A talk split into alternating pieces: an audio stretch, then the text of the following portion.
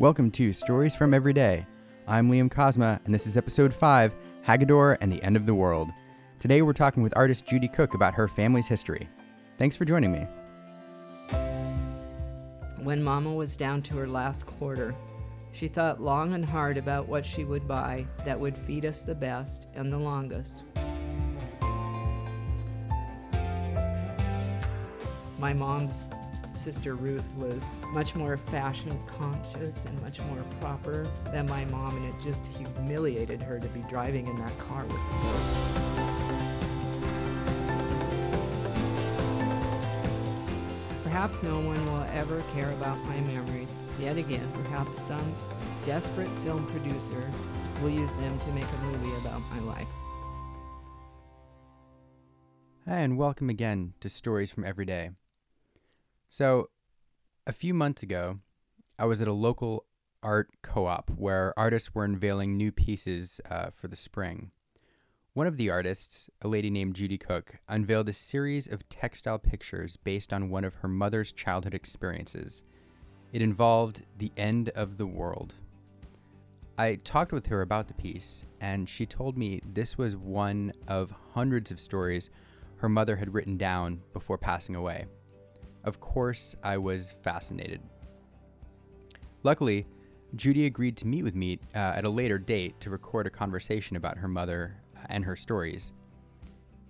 You know, while working on this podcast, I've had the opportunity to think about how our stories and experiences affect us and those around us. And during this episode, we get to explore the idea of experiences and stories rippling down through generations. Each story that Judy shared with me was intriguing, like little written time capsules giving us glimpses of life in another period of American history. Her mother was incredibly poetic and descriptive in her writing style, capturing details and emotions, painting wonderful pictures of her life. Speaking of pictures, Judy occasionally references pictures or works of art which you obviously can't see while listening, and these will be posted on our blog at www.storiesfromeveryday.com. And now we'll begin with the story about the end of the world.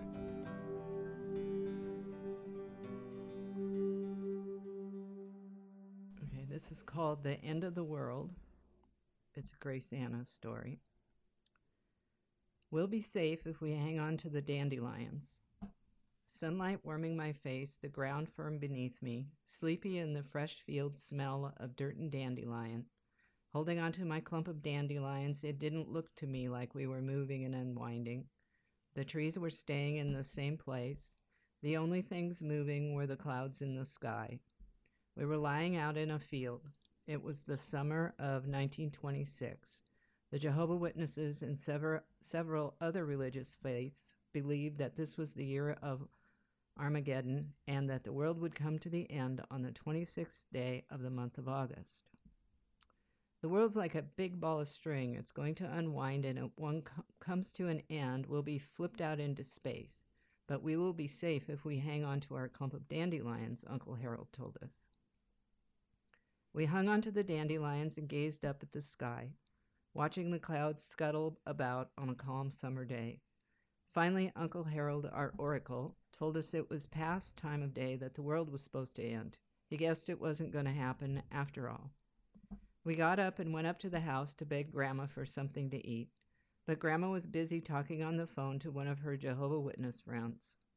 Uncle Harold found a box of raisins and we sat outside to eat them, tongues tart and sweet, listening to the rise and fall of Grandma's voice on the telephone, ranting and raving about false prophecies and false prophets. It's very poetic the way it's written. Um, so this was your mother writing this, Right. and she remembered this from when she was a kid. Yes, she did. Um, when she was uh, 85, she decided to write down all the family stories. Her sister had passed away. And so I'm going to read you this thing that she wrote because it's the first thing in her journal and it's very funny. She says, I am now 85 years old. They say that when you are old, you can remember the days of your childhood more clearly than you can remember what happened last month. I have started writing down some of the memories from my childhood before they too fade away into those gray storage bytes in the cyberspace.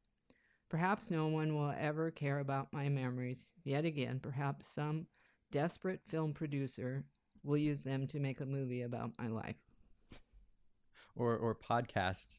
yeah, or a podcast guy. This is so wonderful. She's so poetic the way she writes. Yes, she is. And she has a unique ability to write as if she were that age talking. Which, yes. Which I think is fascinating. No, that's that's a great point. This this story is told, the one you just read, from the point of view of, you know, somebody that age, um, despite the fact that she's 85 years old writing this. Right. Um, I don't know. It's wonderful. So, did you hear kind of this story for the first time when she wrote it down? Yeah, she wrote down all her stories, and I didn't actually read them until a number of years later. Um, I mean, she spent months. I have seven journals of Wow. hand handwritten stories, and so when she she was 85 then when she was 91 she got so she couldn't live alone anymore and she had to move out of her house and so she asked me what i wanted and i told her i wanted her stories and at the time i um i didn't realize how much i was going to appreciate them and use them and so the first story i read was about them stealing a boat and rowing across Coos Bay, Oregon to play on the log booms.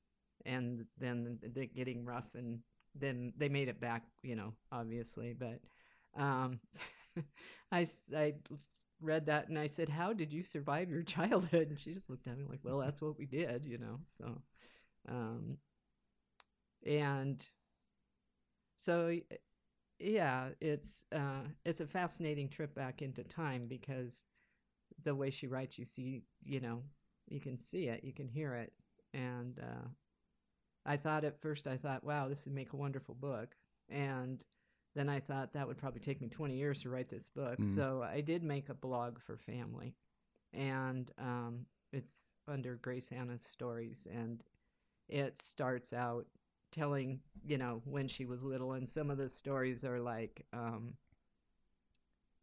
i i lost my red slipper or i lost my red shoe or i lost my red ball something like that but then they get more interesting as you go along and so um i don't know if anybody else ever discovered him but my family liked him so that was good That's so even I don't know. Even the stories about losing losing a red ball or red slipper, it just occurs to me that that what does it say about somebody that that's what like that memory sticks. Like Mhm. and and how you know little things like that that seem like mundane experiences, those are the things that we remember, you know, years and years and decades later. Um yeah I don't know. So, how many of these, just out of curiosity, how many of these stories out of these seven journals, when you read them, you're like, almost can't believe it, like that they, I don't know, that, That they're they- kind of, they really happen yeah, Um, quite a few of them, you know. Um, her family, it starts kind of back with her mother, and um, so I she did write down some of the stories about her mom when she met her dad, and then the stories go through my mom's childhood up until she graduated from high school. But when you go back, um,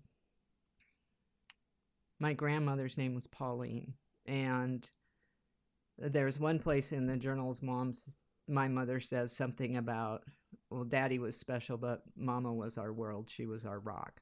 And she truly was. So the way my grandparents met was um, my grandfather was working in a mill in sandpoint idaho and he'd just come to wit to work there he switched jobs often he was kind of a free spirit, I guess you'd call him. And um, so he was working with my grandmother's brother and he wanted to meet her. And so they invited him to a swimming party. And so he was just immediately struck that, you know, she was really cool.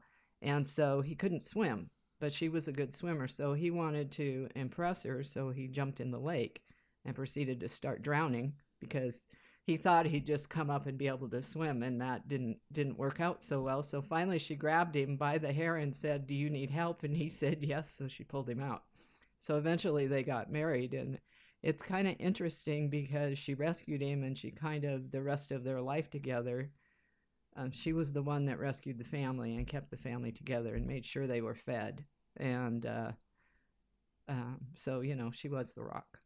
So, um, when this story, the one about the end of the world, started, uh, my grandfather had hurt his back really badly.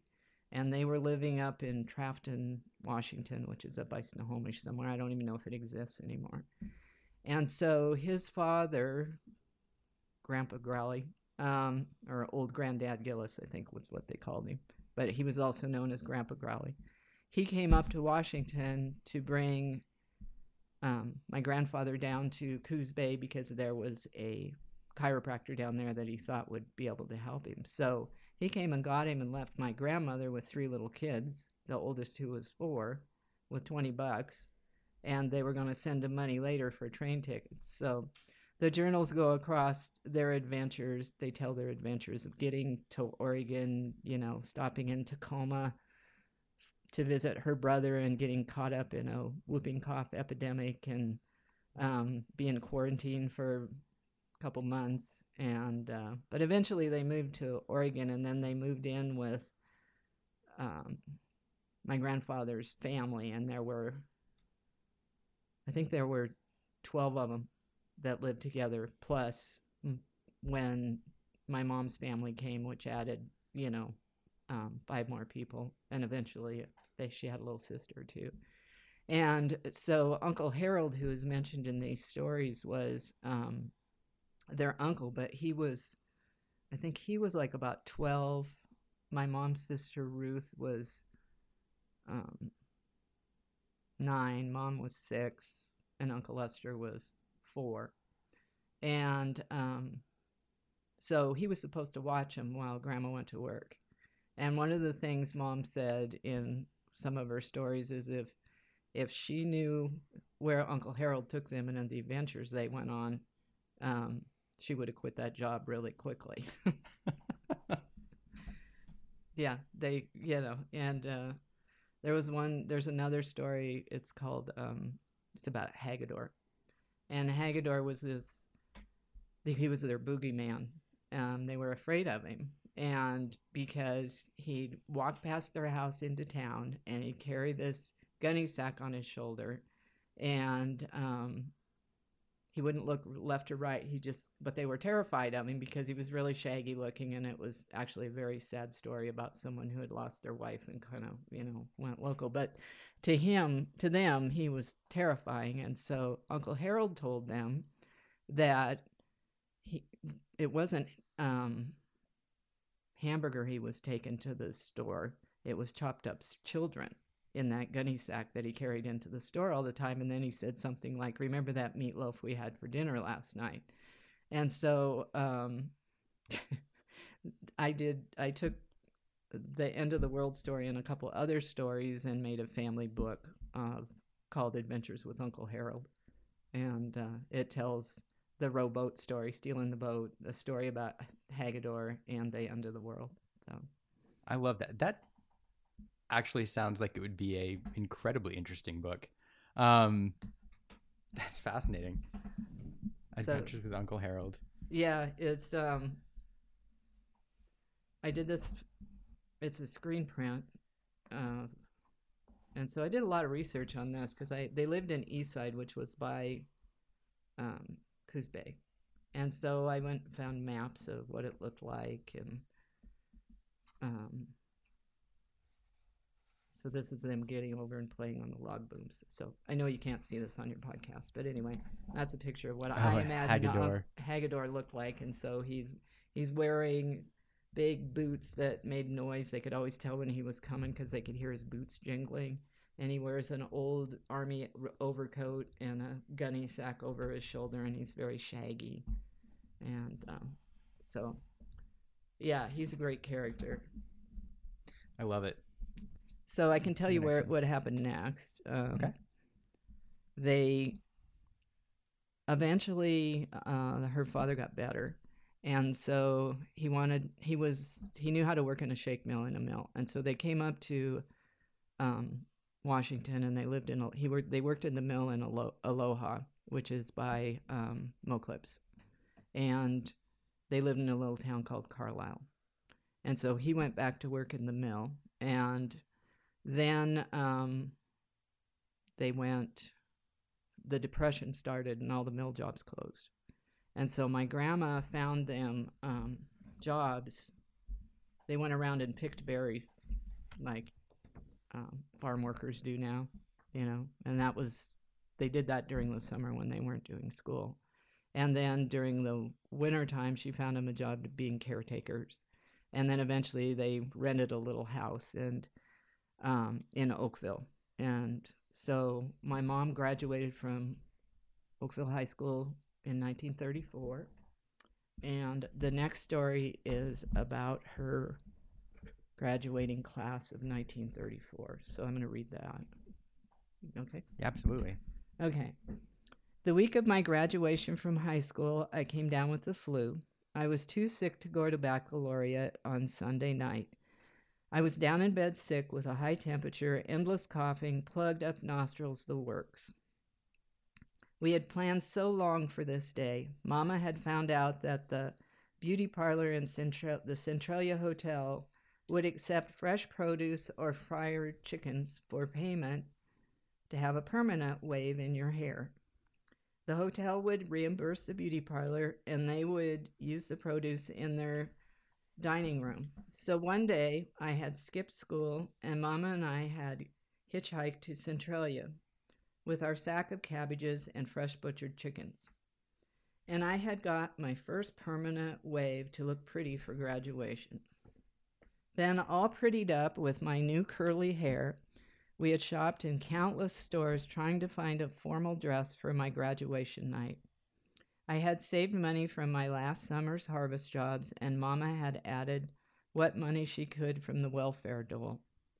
It seemed like there was a conspiracy, conspiracy against me. All of the graduation formals cost more money than we had. Of course, I liked more expensive dresses, and they fitted and looked the best on me.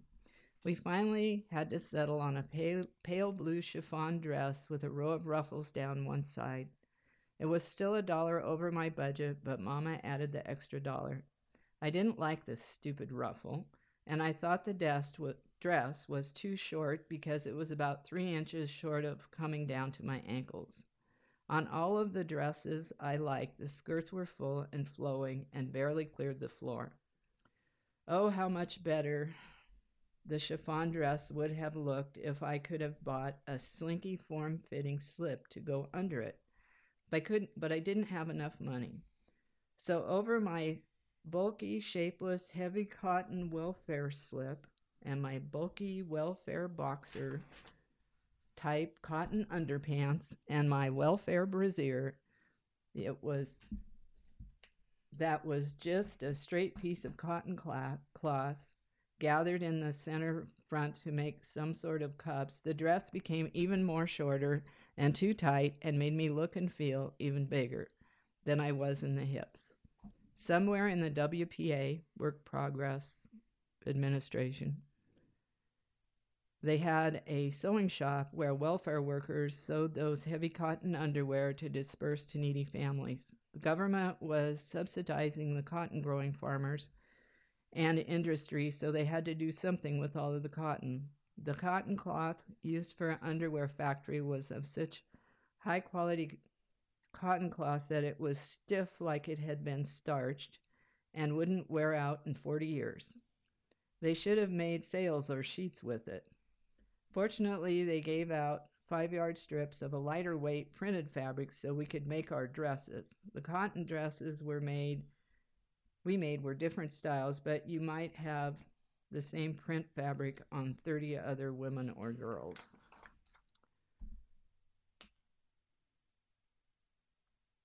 But now here I was, sick in bed and missing Sunday baccalaureate and not knowing if I would be well enough to go to graduation services the next day.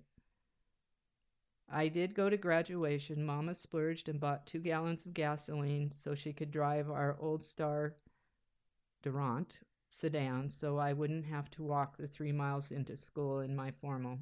I know I never would have made that six mile round trip otherwise. It's fascinating to me that this this was sounds like this was during the Great Depression or Yes, it was 1934. and you know the the frustration that your mother was dealing with with finding a dress and insecure about how it how it looked the same I, I, feel like the same thing that high school kids worry about today you know Mhm. boys and girls fashion um, so here it is a completely different time you know a completely different place you know and and the same i don't know some of the same anxieties and problems you know translate um I think we all Mhm. have the same, you know, um, idea that it's going to be beautiful and perfect, and then we're disappointed when we're not, and that that comes through, you know, that uh, you, you don't always get what you want, and I think it was even more clear when you're uh, going through something like that, where you were lucky if you had, you know, a place to live and something to eat, and um, I think it really relates a lot, probably, to the um, refugee situation we have now. hmm. So, what was your family i mean i kind of got a feel for what they were doing during that time but um i mean i guess you already talked about it kind of how they scraped by and got the odd jobs and your mother worked you know even in high school to try to yeah, make money um, yeah, they they uh, they drove around in the sedan. That was my grandma bought that for herself, and that was her one of her prized possessions. Although a lot of times they didn't have enough money for gas, but um, they traveled around in that often with a goat in the back seat um, for milk for the youngest and Alice. Um, and my my mom's sister Ruth was much more fashion conscious and much more proper than my mom, and it just humiliated her to be driving in that car with the goat, which I always thought was kind of funny. Um, but you know, they had good times too. Like this picture I I got out. Um, this is of them camping, and so my grandmother, who doesn't look a bit older than her teenage daughters, is playing the guitar. My mom was drawing a picture because she was the artist of the family. And then her older sister and younger sister and Lester and a dog who I don't know who the name of the dog was, but you know, like it was a canvas tent. And as my mom grew older, she belonged to camping clubs. She still loved camping. And I don't know if I would have had to live like that if I'd still loved camping, you know. But um and so one of the things she talked about was they would sing cowboy songs at night, you know, when they were done working. So they, I mean, there were good times amongst the bad times. So, yeah. out of curiosity um because this occurred to me when i was listening to that story too when talking about you know was it you know because your your mother's obviously your mother um Mhm. is it um i don't know what's it like hearing about her as a as a teenager and as a as a you know high school senior trying to figure out what dress to wear and and um I think I know, appreciate it now, reading it at an older age than I would have as if I read it when I was her age. I would have just been going, "Oh, mom," you know. yeah Um, so uh, there's a lot of stories that I didn't know that are, excuse me, in this, you know, in her journals that she never really talked about.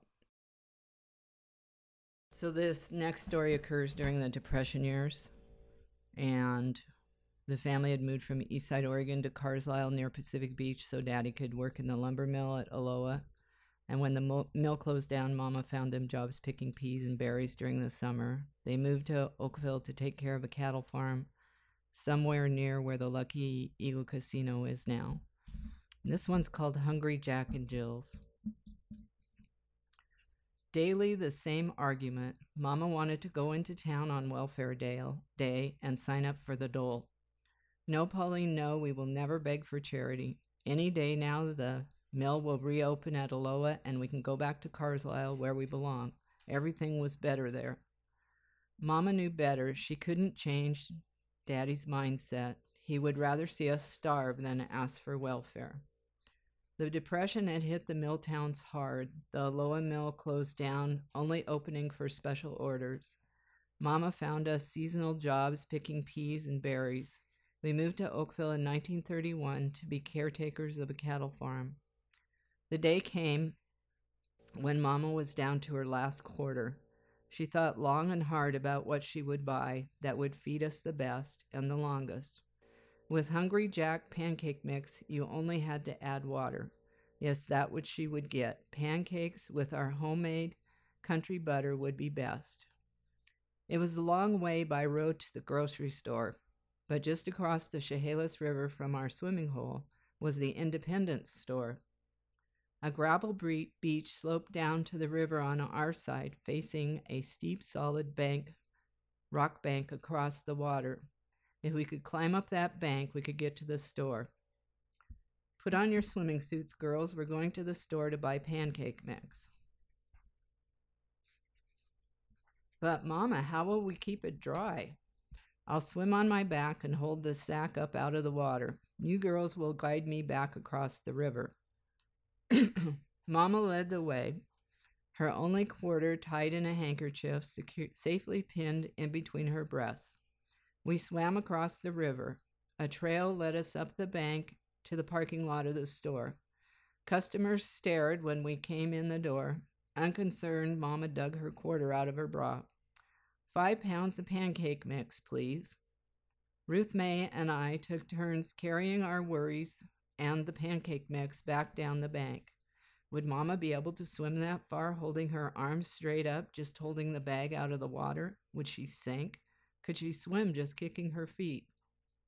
Mama was determined, in grand style, arms straight up, her sail of the pancake mix held high, safely dry. She kicked her way across the river. Her tugboats, we guided her to shore. We helped Mama to her feet. She rubbed her arms. I'm okay, let's go. We walked up to the house. Mama built up the fire in the kitchen range, and we had a lunch of pancakes, dipping, and country melted melted country butter. Before that sack of pancake mix was used up, Daddy was called back to work at the mill in Aloha. I told you the mill would save us. Start packing. We'll be moving back to Carlisle soon. Mama didn't argue. All right, Norman. She kissed him goodbye.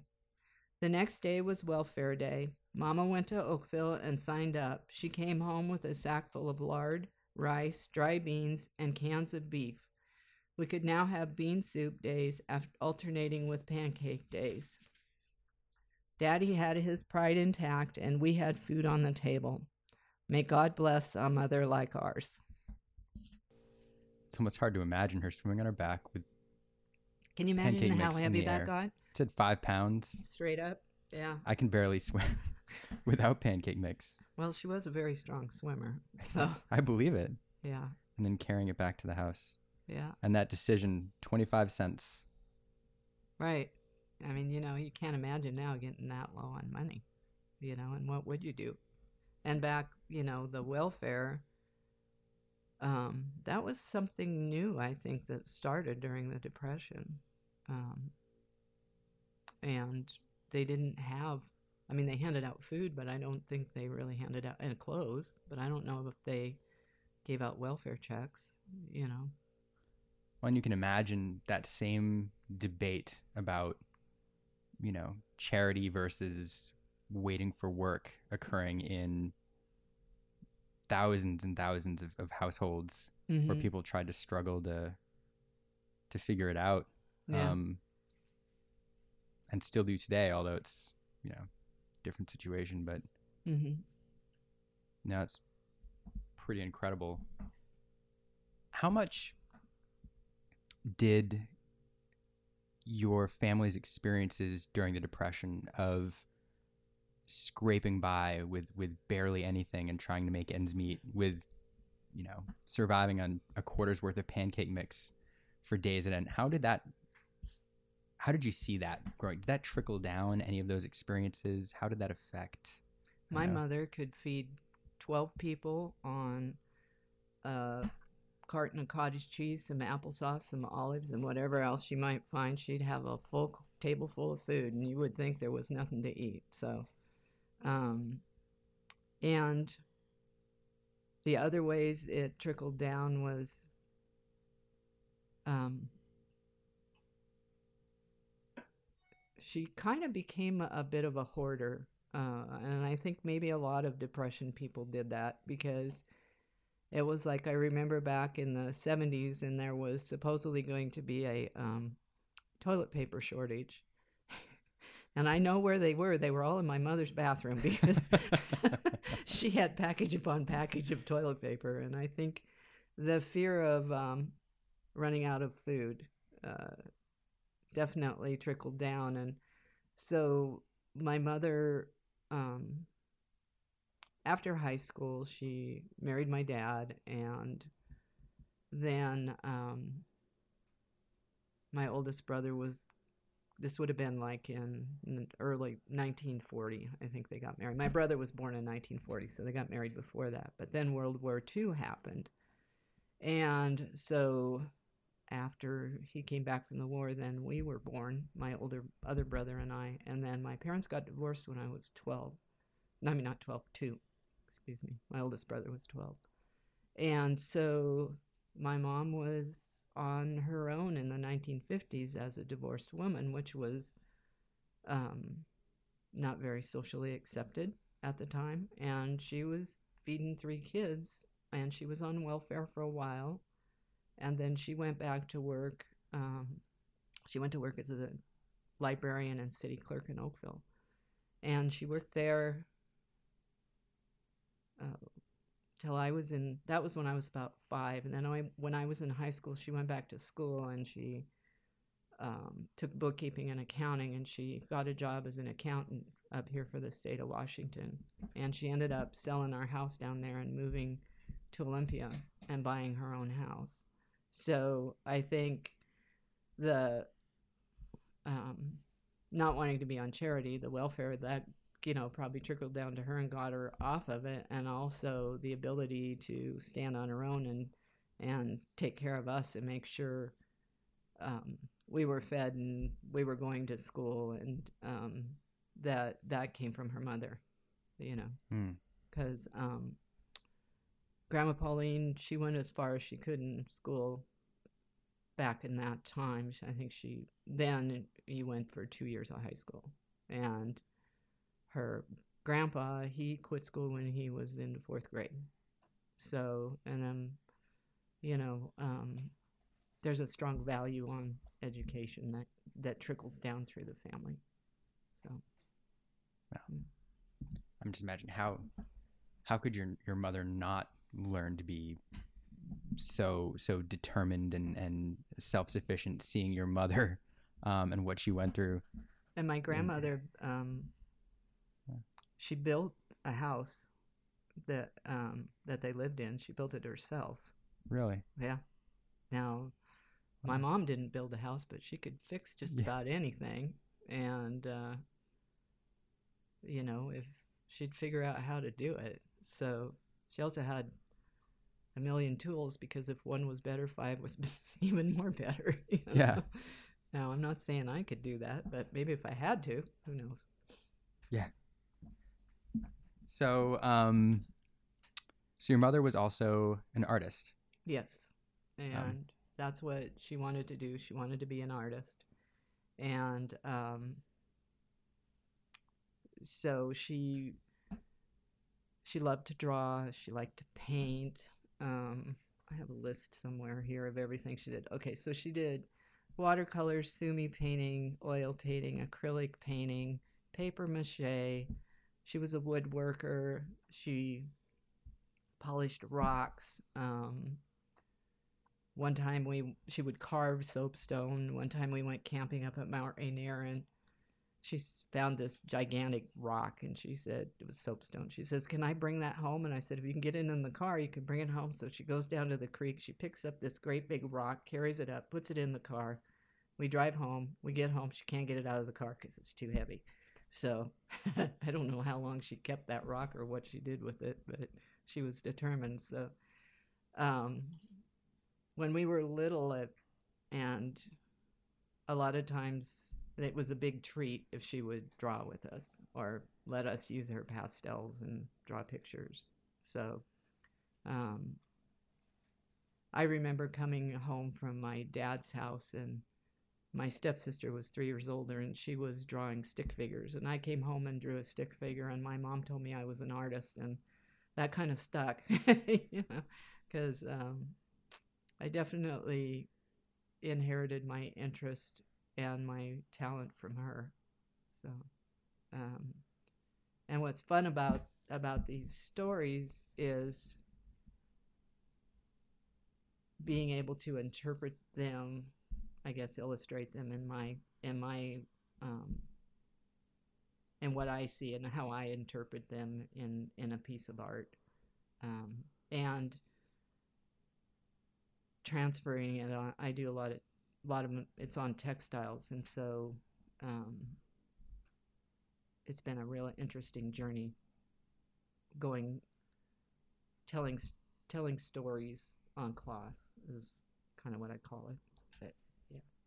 No, I've I've seen. I mean, I've seen your work, and it's all of these stories and these experiences that your mother had take on a completely new life. It's like you're reinventing them, Mhm. um, refreshing them. I mean, putting them down, and and uh, I don't know. It's it's really amazing to see them come to life. These these stories that happened, you know, decades ago. Right. Um, yeah i um i really kind of get into the whole process you know like when i was doing her stories i like uh, the one about um her graduation dress and i researched the wpa and found pictures of those places where people sewed you know and they they called them there was one in texas and their motto was we fix anything you know or we no it was wpa we patch anything which was clever play on words and you know like um other things the pictures i illustrated of some of their stories down in oregon i I researched what it looked, found pictures of what it looked like back then, and maps, and and inter, you know. I guess I really like research. uh, I like getting into a project. You just kind of dive in and see where it's where it's going, and I also do my. own I've done my own stories and other family member stories too. You know, it's not just hers, but I mean, I've got this great resource here of all these journals. So, yeah. it's easy, but Yeah. I mean, I, I imagine it's having them written down is wonderful, and and um, I imagine doing this art and doing this research gives you a real appreciation for how much, um, you know, the the experiences that your your parents have, your grandparents have, kind of trickle down and affect you know your family and and you know people today. Um, Mhm. you know the ripple effects of those even mundane experiences um i don't know the effect they have on later generations um if that makes sense Yeah, I think it does. And, um, you know, like at first when she wrote it all down, I wasn't that interested. But once I started reading them, then, you know, it was, wow, I'm really, really glad I read these. And I was really glad that I read them while she was still alive because I could talk to her about them. One of the things I have of hers is a box full of handkerchiefs. And some of them are embroidered, some of them are tatted, which is a form of making lace. Some of them are something that came from the dime store. I have no idea, other than a few of them have their initials on them. I have no idea of the story behind those handkerchiefs. And it's like, wow, uh, you know, it, I think that's when someone passes and and you don't know the family stories, it's like those handkerchiefs. You've got something there, but what does it mean? Like pieces of a story, glimpses, Mm-hmm. and the rest is It's gone. gone. Yeah. So